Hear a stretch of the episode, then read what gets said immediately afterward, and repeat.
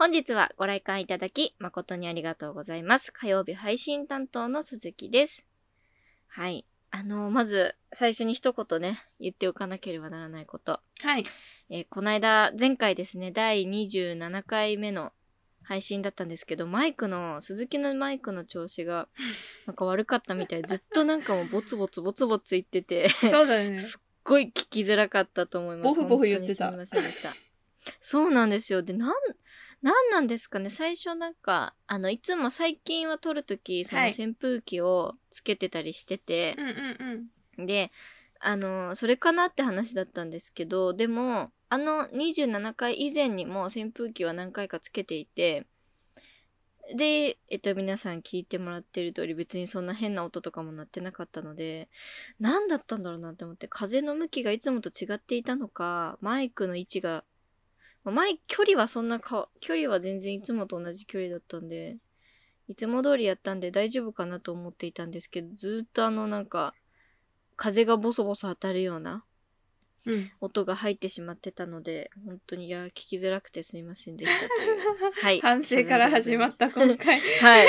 まずね、ちょっと最初にこれ言っておかないとって思って。ええはい。すいません。とんでもないです、ね。関さんも編集やりづらかったと思いうんですけど。やいやいやいや。はい。いや、だからなんかずっとボフボフ言うからなんか鈴木さんの周りだけ強風なんかなと思って。いやーね、とか、あの音だとしたらだいぶ風当たってることになりますもんね。そうなんだよ。どんだけ強風で浴びてんねんって話ですから。はい。はい。なので今回はちょっと一回ちょっとチェックをして大丈夫だっていうのを確認してからはい。撮ってるので、まあ大丈夫だと思います、今回は。はい。聞きやすくなっていると思いますよ。知はい。ご迷惑をおかけしました。はい。まあ編集するのはね、私なんでね。まあね、はい、ちゃんとチェックしたいと思いおます。は願いい。します。はい。ということでですね、鹿島市レイトショー第28作目、上映開始です。Don't worry about what they're saying. Keep doing you, love. はい、というわけで28回目も始まりましたけれども、ましたね。はい。なんかそのね、まあ、機材トラブルじゃないですけど、ええその、マイクが今回ちょっと調子が、前回調子が悪かったっていう話で、はい。なんかやっぱり最近私、あの、いろいろこういう機材を揃えることが増えてきたじゃないですか。そうですね。マイク、はい。ピンマイクとかも買ったり、なんか、まあ、それは2人でお多分同じのを買ったと思うんですけど。ジャーボードとか、なんかそういうのも、ほんとピンキリなんですよね。きそういう機材系って。はいはい本当にびっくりするぐらい安いのもあれば、あじゃあ、ちゃんとしたの買う買うとやっぱりそれなりのお値段はしますし、マイクもこんそんな高くないやつ使ってるんですけど、うん。だから、キャプチャーボードとかも、なんか安いのがあるんだったら、なんかそれでよくね？みたいな。なんか、別になんか仕事、仕事で使うものじゃないし、まあねなんかまあ趣味の範囲だから、なんか普通、なんかそんな高性能なやつは別に求めてなくて、はい。まあ、普通に使えればいいから全然こだわりとかもないし、安くていいじゃんみたいな感じで、うんアマゾンで、なんか時たま日本語が変な、なんか、あれが入ってる。はい。はいはいはい。明らかにこう海外製だろうっていうやつをね、買ったんですけどそれがなんか全然うまく使えなくてあの安物買いの銭失いじゃないですけど、うんうんやろうと思ってることはちゃちゃんと横着しちゃいけないなっていうことを、まあ、ちょっと学びましてはいなんでマイクもねちょっとそんな高いくないやつを買ってまあちょっと相場があんま分かんないですけど安いやつを買った確かに、んで相場がわかんないよね。そうそうそうわかんないけど決して多分高い部類には絶対に入らないような値段のを買ったので、なんかまあ今回そういうのがあってちょっと不安だったので長く言ってもまあ長く使っていくものであればそれなりのお値段投資は必要だなと心に染みたわけでございます。そうです、染みた出来事でございました。確かに、しはかもキャプチャーボードとかだったらさ、なんか、い、うん。うん、口コミとか使い方動画みたいな解説動画そう。がたくさんあると思うからさそれ見て決めてもよかったかもしれないよね、どれが使いやすそうとかそうなんだね。うん。確かに。でなんかそれであの買った後にあなんかちょっと失敗したと思って買った後にそれをなんか調べたんですよだから佐々木さんに買う前にそういうサイトとかでいろいろ出てるからうん。それ見たらわかるみたいな言われてて。でも私めんどくさいし別にそんな言ってもなんか販売されてるものだからそんな壊れてるとかなんかないでしょみたいな感じで、うん。アマゾンを信頼して買ったけどやっぱ世の中信じられるのは自分だけ自分だけ。そうだからちゃんとはい。いろいろいろんなのでね下調べをしていいものを買ういいものっていうかなんかそんなにバカみたいにお金かけなくてもいいですけどちゃんと必要な分の投資をすることはああ大事だなと今回ちょっと反省した次第であります はい反省してる大事です。次に活かせますよ。はいまあそんな出来事がありましたということでまあ今週からはあのちゃんとマイクチェックしてマイクチェック、やるようにしますはい。はい、大事です。マイクチェック本当大事だなと思いました。はい。そんな感じですね。えー7月の曜日コーナーに参りたいと思います。お願いします。7月火曜日のトークテーマはこちら。本格的な夏を控える今月は、涼しい話をしていきたいと思います。涼はいしい話。はい。まあなんかこれからまだ梅雨関東は梅雨ですけども梅雨が明けたら夏がねやってくるかと思います。まあその時に備えてですね涼しい話を7月はねたくさんこう準備してかき集めておこうという はい。ことでございます。暑くなったらぜひその涼しい話を皆さん思い出していただければなっていうまあそんなコーナーとなっております。はい。なのでね、今週、えっ、と、先月と引き続き、まあ、鈴木、佐々木、鈴木、佐々木で交互に毎週お話ししていきたいと思うんですけれども、はい。今回は、まず鈴木の方からお話しさせていただきたいと思います。えっ、と、先日、先日ですね、あの、私人生で初めて心霊スポットに行ったんですよ。もう涼しいから大丈夫です。いや、早い早い。早い早い。まだ10分、まだ10分だから、ちょっと、もう、今日のかしましがめちゃめちゃ短くなっちゃうので、ちょっと聞いてもらいたいんですけど、はい。初めて、オカルト的なお話は大好きなんですけど、あの、自分が実際に体験するのは本当に絶対嫌なので、あの、本当心霊スポットとかだけには絶対行かない。でお化け屋敷も、あの、できれば行きたくないみたいな感じだったんですけど、まあ、ちょっと今回、その、心霊スポットに心霊スポットとして、あの、先日初めて行きまして、はい。で、あの、ちょっと遠いところだったので、あの、ホテルで一泊したんですね。はい。でホテルに帰ったのも夜中、まあ、心霊スポットといえば、まあ、行くの夜なんで、あの、ホテルに戻ってきた時も、まあ、夜中だったんですよ。で、まあ、お風呂入ってるぐらいまではまだ平気だったんですけど、なんか、部屋一人、一人でね、うん一部屋一人でいた瞬間になんか、なんかもし、心霊スポットにお化けが私に乗り移っ取り付いてきててついてきてたらどうしようみたいななんか漠然とした不安をめっちゃ抱くわけです、うんうんうん。やっぱその夜中に真っ暗なしかもお化け出ますよみたいななんかお化け出ますよっていうか実際にそこで人が亡くなってたりとか何かこう事故があったりとか、はいはい。そういったところに行ったらななんかなんかこうやっぱ嫌な気持ちにはなるじゃないですかうん。い嫌な気分にはなるであの、まあ、ホテルに帰りました一人になりましたなんかもう急に怖いわけですようんうん。怖いなって思ってでツイッターをね開いて見てたんですけどうん。なんか急にツイッターがなんかなんか英語表記になったんですよ全部うん。で英語表記になってで LINE かなんか LINE とかもなんか開かなくなってでとにかくツイッターの調子がめっちゃおかしくなっちゃったんですよその夜中の3時え4ー、時怖っ。そう急になったから、はいはい。てかそれが多分普段だったら、まあ、なんかなんか障害発生してるのかなとか、うんうん。なんかバグかなみたいなめんどくさいなみたいな感じで普段だったら終わるんですけど何分なんかそういうところにいわくつきのところに行ってきた後だったんでめっちゃ怖くってえ？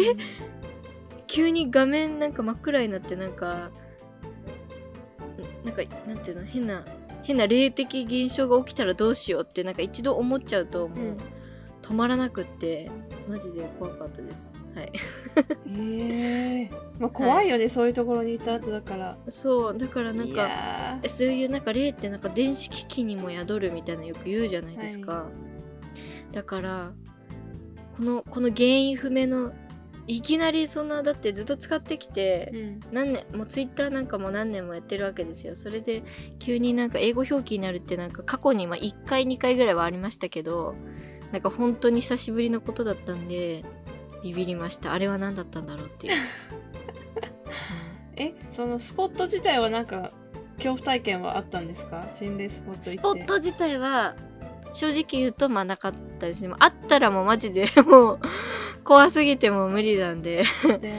特になかったです。単純にまあ夜夜夜。うん。しかもなんかそういうなんかこう事故があったりな何かがあったりうん。噂があったりみたいな、そういうのがついてきてる場所に真っ暗な中行くっていうのはまあ単純に怖かったので十分もうそれ何もなくても十分怖かったですけど、はい。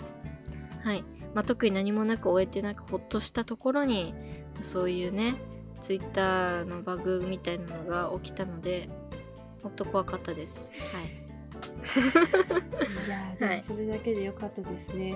自分自身に危害がなくてよかったですねい。やーそうですね。なんかあったらマジで怖いね。絶対心霊スポットなんか遊びで行かないって決めました。うん私も一緒行きたくない。いや行く人すごくないですか？無理ですね。しかもちょっと多分数年前だと思うんですけど、うん。あの心霊スポットの話で言うとなんか九州の方でこれ本当に実際にネットニュースとかなんかちゃんとしたところでニュースになってたんで本当の話だと思うんですけど、うん。なんか有名な廃病院の心霊スポットみたいなところにな男の人たちがあの遊びにその肝試しみたいな感じでねあの行ったらそこでなんか死体を見つけたみたいな。えー、死体発見してそれでニュースになっててもうそんなん生きた心地しないわとか思ってじもし自分がねその立場だったらそんな経験一生したくない。絶対したくない 心霊スポットはそんな、まあ、私は別に何もなかったですけどやっぱそのちょっとツイッターがちょっと調子が悪かったのがその時ヒヤッとしたというかうん。怖って思いましたはいいやー。心霊スポット行った後に一人部屋ホテルの一人部屋って怖っ。怖いよね。えしかもでさもなんか綺麗なホテルなんやったらさ、まだいいかもしれんけど、泊まったホテルがちょっとなんか雰囲気持ってたらマジでいやれへんーよな絶対な。そうですよね。でしかもガチでやっぱそういうのなんかそういう現象が起きるホテルみたいなのある、るみたいななんか身近な人からも聞いたことがあったりしたんで、うん。まあ普通のなんかチェーンでやってるホテルだったのであの何もないとはまあ綺麗でしたし何もないと思いましたけどまあでもホテルもよくそういうね怖い話が出るとこで有名なスポットだから怖ーって思いました。怖い。はい、怖い、うん。ガチの涼しい話だよこれは、いやー。そうこれは結構初回なのでそういう怖い怖い話っていうかちょっとね。ヒヤッとするね。うん。意外。意外って言われるけど本当にねあの怖い話聞くのは好きなんだよね、うん、なんかホラー映画とかよく見てるイメージやからさなんかそうそうそうそう。いうのは得意なのかと思ってた、それ言ってもなんかこう自分が体験するわけじゃないっていうか。ああね。はい二次的に見たり聞いたりするものだったらあのすごく興味があるんですけど自分がリアルにその場にいたりその場で経験したりとかは本当に絶対嫌ですね。はい。心霊スポット一生行きたくないなって思いました改めて、はい。こういう心霊スポットに行ったことあるよみたいなあと行ったことないけど近くにこういう心霊スポットがある有名な心霊スポットがあるみたいな話は私大好きなのであうん。のぜひもし持ってる方がいたらメッセージ欲しいなって 思ってます。話を聞くのは大好きなんで確かに、はい。聞く分にはね、はい。私もそう聞く分には大好き。行きたくないけど、行けとか言われたら嫌です、うん。はいそうですね。はい。っていう話でございました。ははいい、皆さん。はい、体温が1度でも2度でも下がっていたら嬉しいなと思いつつ はい。ということで7月火曜のトークテーマ「涼しい話」でした。ではね夏夏も間近に迫ってきたということで、はい。やっぱこの私な夏といえば初夏といえばなんかこの曲好きだなっていうので一曲流したいと思います、えーガリレオ・ガリレイでサークルゲーム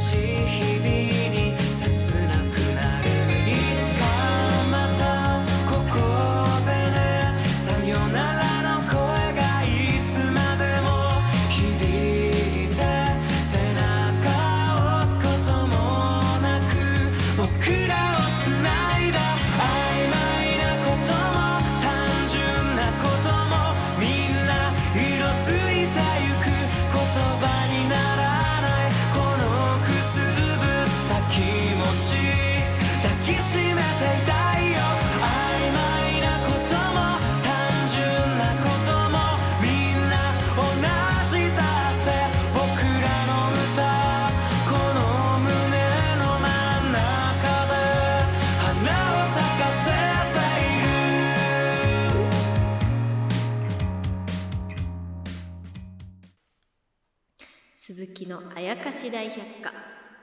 このコーナーでは調査員鈴木が日常に潜む妖怪たちを解説していきます。よろしくお願いいたします。よろしくお願いします。はい。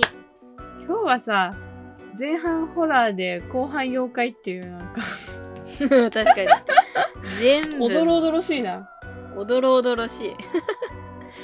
今回全編を通してちょっとなんか涼しい感じになっていやますね。本当だよ。なんか夏っぽいですね、はい。今そうですね。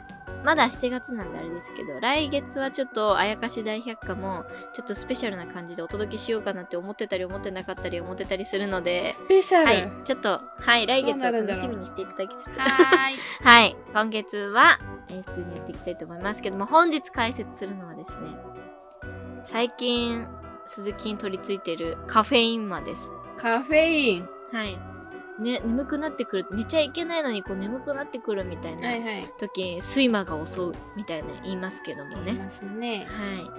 まあ睡魔も私には取り付いてるんですが最近やっぱカフェイン魔が私を襲ってくるんですよ。あらはい。まあでもねこれは佐々木さんに関しても同じことが言えるんじゃないかなとは思うんですが。そうですね。エブリデイカフェイン取ってます。エブリででもカフェイン魔が常駐してると思うんですけど佐々木さんには。一日一本以上やもんな。それはすごいね。よくない。なんか体に悪そう。まああんま取りすぎていいものでもないですからね、うん特にこれは大人になってからこうじわじわ来てるなって思ってるんですけど、うんはいはいなんかこう時間に余裕がある時例えばなんかこう、ま、誰かを待ってて、うん。ちょっと待ち時間があるとかなんか一仕事を終えて、まあ、ブレイクスルーみたいな、うん。ブレイクスルーっていうのかブレイクタイム、うん。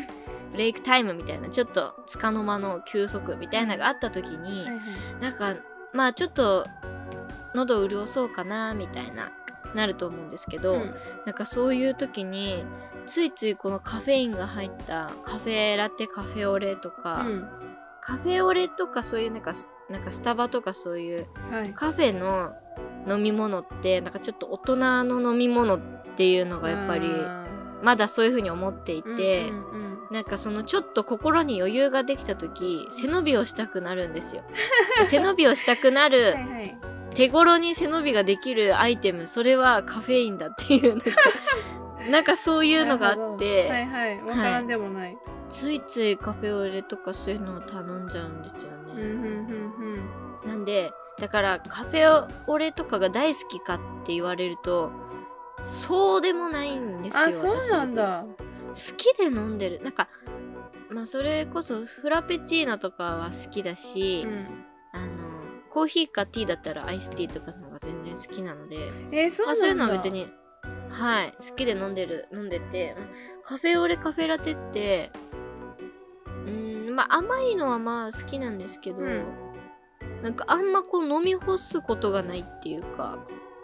えー、なんかひとふなんか二口三口飲んだら割と満足しちゃうぐらいのレベルのうん。好きレベルなんですけどだから買った後にいやこれいらなかったなって思うことが結構私あって。そんなことある？そう結構あるんですよ。なんだけどなんかあのデザインあの色なんかつい手が伸びちゃうんですよ。あのデザイン。ちょっと時間がそうあのなんかちょっとおしゃれなんか落ち着いた感じのはいはい。かデザインなんかね。なんか時間ができ時間に余裕ができなおかつなんかお金にも余裕がある時、うん。なんか無意味に買ってしまうカフェオレ、えー、カフェイン、うん、なんかもったい無駄だなって思ってるんですけど。ななんかねやっちゃうんですよね。買っちゃうなんでね。私も。そう。しかもなんか砂糖が入ってるやつってやっぱカロリーはあるじゃないですかそれなりに。うん。だからなんか買う時はあんましあの砂糖が入ってないやつをやつカフェオレとか買うようにしてるんですけど偉い。でも結局やっぱ甘いやつの方が美味しいから 飲んでてもさそんななんか美味しく飲みきることないっていうかなんか普通にお茶買えばよかったなとか思ってしまうんですよ私。へえ そう。でもなんかおしゃれなんですよね。あれあれ飲んでる自分がいいのかな？わかんないけど。わかる。持ってたいよねそうそうそうそうそう。デスクのサイドに置いてるとなんか仕事できる感があるんだよな。そう。そうなの。なんかね仕事がはか そう仕事をこれからあこれからデスクワークしなきゃって時もその前に買ったりするんですよ。まあね。やっぱそれなんだよ。なんかねあれがあるとなんかねキャリアウーマンになった気になれるっていうか、うん。なんかなんかそう仕事を進んでやる気になるお守りみたいなものですよねだから。お守り？仕事をはかどらす私本当に仕事つくんなんていうか仕事やる気出すの本当に遅いから。え待って佐々木。それを置いとけばこうね仕事始められるみわたいな。かる。うん。そういうことなんだなきっと。はい。なんかそういうちょっと背伸びしたいとかなんかこうパキッとやりたいみたいな時にこのカフェインマンが襲ってきますね。いやわかる。私も無意味に手が伸びるもん。まずおなんかはい。コンビニとかスーパー行って遅いけどまずカフェオレ1本手に取るもんな、そうなんだよね。取っちゃうんだよね。何なんですかねあれはね本当に。誘惑が。カフェインマンの誘惑が本当にうん。強い、えこれ回避する方法ないでしょだから。いや回避する方法はなん 何なんだろうね。何なんだろうね。なんもそう私も考えてる。う身を委ねるしかないよこれは。無理だもん。そうね。かまあなんか鈴木の場合は別に大好きで買ってるわけじゃないから。大好き。一回一回ちょっとこうその何立ち止まって 本当に飲めるのみたいな。本冷当に飲み干せるのみたいな。飲むことはまあ全然できる。はいはい。全然できるんですけど。本当に本当に欲しいの？みたいな。なんか一回ちょっと一回ちょっと自分とこう相談するみたいな。うん。言うてこれはちょっと雰囲気で買ってるだけだからやめとこう。雰囲みたいな。気で買ってるだけだから。まあでもそうやって分かってることが大事だよねそうそうそうそうなけど一回そのなんかいかに自分と一回相談を挟めるかっていうまあそれは結構大事かなと思います。でもさあさんの場合は普通に好きで買ってるんですもんね。そうもう重症なんでうん。止められない止まらないです。佐々木さんレベルまでいっちゃうとちょっと対処法っていうのはまあ難しいですね。たち諦めろと。はい。難しいですねなんかこうさらなる新しい飲料っていうかそのカフェカフェインに代わるなんか飲料みたいなのがまあね。未来にね出たらまた変わるかもしれないけどはいはい。現状はねはい。無理ですね。もう多分はい。諦めウーマンで行こうと思います。まあでもスムーズに仕事をするためにそれが必要なんであれば、うん。それも必要なことだとは思いますからね。はい。別に無理に立つ必要はないまあまあまあそうだね。どうん。はいはい。それはそう。それである意味こうねリラックスっていうか、仕事がねあの気分転換になってるから。そうそうそうそう。気分転換。無理に我慢してイライラするよりはいいとイライラ。タバコみたいな。はい。う ん中毒みたいになってるけど。あんな感じで今回カフェインマというね、二人を襲う妖怪を紹介いたしました。このコーナーでは身近で起きた現代科学で普通に解明できそうだけど不思議な現象の正体を調査員の鈴木が解明していきます。皆さんのメッセージお待ちしております。以上、鈴木のあやかし大百科でした。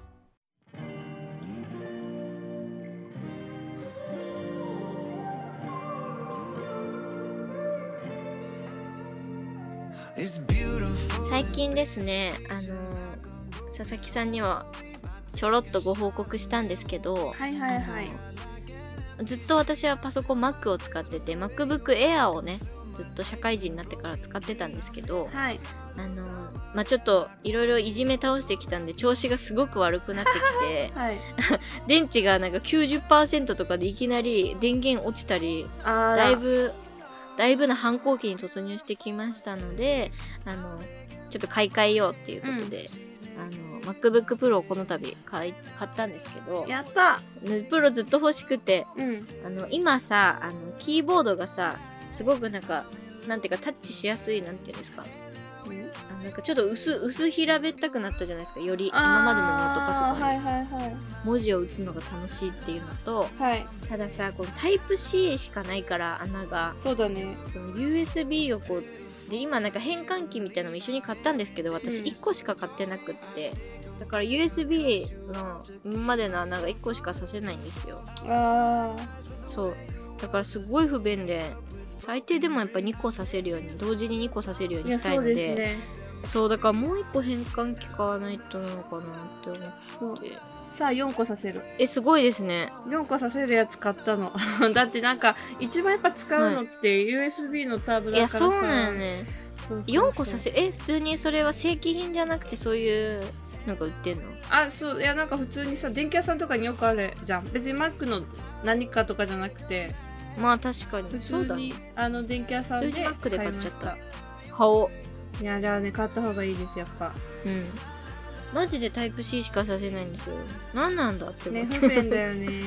不便マジで。めっちゃわかる。はい、最低でもやっぱ2つはねいるうん。3つあったら嬉しいなそうだね。2つは絶対いる、3つあったら余裕。うんいい。そんな感じです。なので唯一 MacBook Pro に物申すとすれば、はいはい。なんでタイプ C の話しかないんだいっていう。でもそりゃそうほんまに。そこですね。それが4つはもいらんよな、ほんで。いうんそれが今までさそういう変換器とか使わずに普通に直でエアーさしてたのでついついこの変換器を忘れちゃって大惨事みたいな感じなので気をつけたいと思います、はい。はい。てな感じで次回は7月10日納豆の日を土曜日夜9時開演です。7月の土曜日のコーナーはですね、ものまね道場ということで、笹鈴がものまねに挑戦し習得していくというコーナーでございます。こんなのやってほしいとか、このマネ、このモノマネならいけるんじゃない？みたいなお便りをね、気軽にいただければと思います。また皆様からのね、こんなモノマネ挑戦してみましたというようなメッセージもね、ボイスメッセージとともにお待ちしておりますので、ぜひお送りください。お待ちしてますはい、メッセージの宛先は sasasuzu0801-gmail.com さあさあすず 0801-gmail.com です。本日の上映はこれにて終了ですご来館誠にありがとうございましたここまでのお相手は佐々木と、鈴木でしたお別れの曲はこちら IU で8プロデュースドフィートシュガーオブ BTS